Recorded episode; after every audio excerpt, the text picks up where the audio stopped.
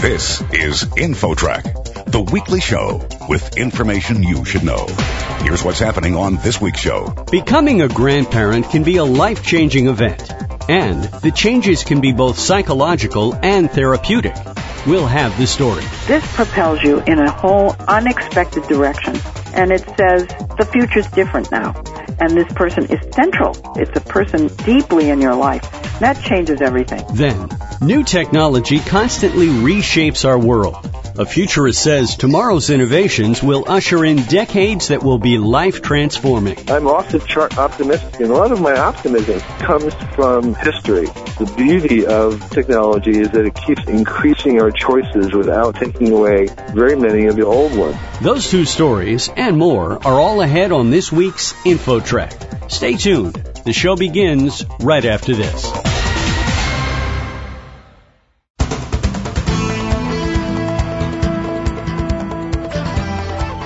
InfoTrack, the weekly show with information you should know. Here's your host, Chris Whitting. America's baby boomers are at grandparent age, and our next guest says it can be a remarkable time in one's life. With this story, here's InfoTrack's Roy Mackey. Roy? Thanks, Chris. Our guest is Leslie Stahl, longtime 60 Minutes reporter and now the author of Becoming Grandma, The Joys and Science of the New Grandparenting. I think the title of your book brings two questions to mind. The first is, is there science behind being a grandma?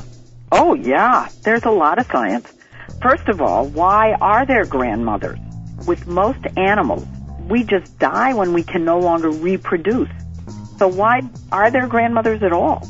And it turns out that humans have grandmothers so that we can babysit and we can help raise children. So it is within our makeup, human makeup, to have grandmothers and grandfathers, same thing, involved. And when they're not involved, it's not healthy for anybody, not for the grandparents and not for the babies particularly. And then the other science is really the biochemistry of what happens to us physiologically and neurologically when we become grandparents. And it turns out our brains get rewired. And we talk about falling in love with our grandchildren. We use those words. It turns out we actually do fall in love. We do. So I found that out. I loved it. Now that's very believable. The other thing in the title of your book is new grandparenting. So how do you think grandparenting has changed from previous generations? Well, you know, grandparents today, most of us are baby boomers. And baby boomers have changed everything. First, we're so huge as a group, and we're so healthy as a group. And as a group, we also have more money than people our age ever did before. And all those factors come into play in making us, and I put this in quotes, younger grandparents than grandparents used to be. And they're in quotes because chronologically we're really not. Chronologically, truth be told, we're older but we act younger, we feel younger, we're actually healthier, and everybody knows we look younger. You know, grandmothers don't have gray hair anymore. Mm-hmm. We're all blonde. That's a fact of life. And so the fact that we have more money and the fact that we pretend we're younger has changed the way we grandparent. Was there any sort of a cultural taboo in writing about being a grandma? Well, some people told me, friends, said, you know, you'll be marking yourself as old. And the first thing to know before I take off after that notion is that the average age of the American grandmother is just 50 and the average wow. age of the American grandfather is 54. So the truth is most grandparents are not old. And I'm putting old in quotes too because I just finished saying we don't feel old, we don't act old. But there is a stigma and I really want this book to dispel that. I want this book to say, stop hiding the fact that you're a grandparent, because people do. They're afraid of what that connotation is. And that's ridiculous. If you had to pick maybe one or two things that truly changed your life about becoming a grandmother, what would it be? Oh, so many. First of all, it gives me and all other grandparents a whole new direction in our lives.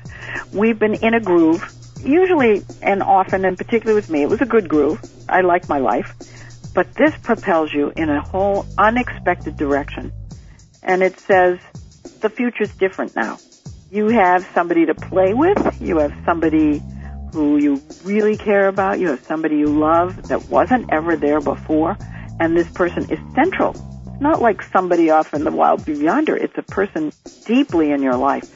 That changes everything. It makes you happier. It actually makes you healthier. All these things are true, documented. I think it changes your relationship with your children, particularly mothers and daughters. Not sure it's necessarily the case with a daughter-in-law, but it is the case generally speaking. There's always exceptions, but generally that, that mothers and daughters get closer, which is always nice. Our guest on InfoTrack is Leslie Stahl, the longtime reporter from 60 Minutes, and now the author of Becoming Grandma, The Joys and Science of the New Grandparenting. I would guess that becoming a grandparent certainly affects men and women differently. Did you explore that? I did. I explored it, and it's slightly different. But the differences are small. Grandfathers fall just as madly in love with these little creatures as grandmothers do maybe a little different physiologically, but nevertheless, they are as intrigued, as charmed, as permissive with them as grandmothers are, as indulgent. Both grandparents never say no, ever, to their grandchildren. Grandfathers who take care of their grandchildren, grandfathers who are the nannies, are just as madly in love and talk in a language that is just so unexpected in the man because they get soft eyed. I don't mean they get pudgy or anything. I mean they get soft eyed. Mm-hmm. Their voice gets soft. They gaze at the grandchildren in such a loving, affectionate way. And it could, could be that their own children look at them and say, Dad, who are you? what happened to my father? you know, who was so tough with me. So grandfathers go through the same thing essentially. You also write about a disturbing and sad topic, and that's that many grandmothers are denied access to their grandchildren. Is that common? It's surprisingly common and breathtakingly sad. Can you imagine? I can hear by your voice that you're not a grandfather, but can you imagine a grandparent not being allowed to see their own grandchildren? This happens so much, and it's so unhealthy for the grandchild obviously unhealthy for the grandparent, but yeah. unhealthy for the grandchild not to have their grandparent in their lives. Children, when they get a little older, are more likely to confide in a grandparent if there's trouble, if they're unhappy, than in their own parents. Everybody needs somebody in their life, everybody, who loves them unconditionally, sees no fault. Those are grandparents. It's both sad and it's horrible when grandparents are not allowed to see their own grandchildren. Now, every now and then there's a good reason. I'm not going to deny that if a grandparent physically abused children, psychologically abused children, I mean, if there's really a good, solid reason to keep a grandparent out of a child's life, fine.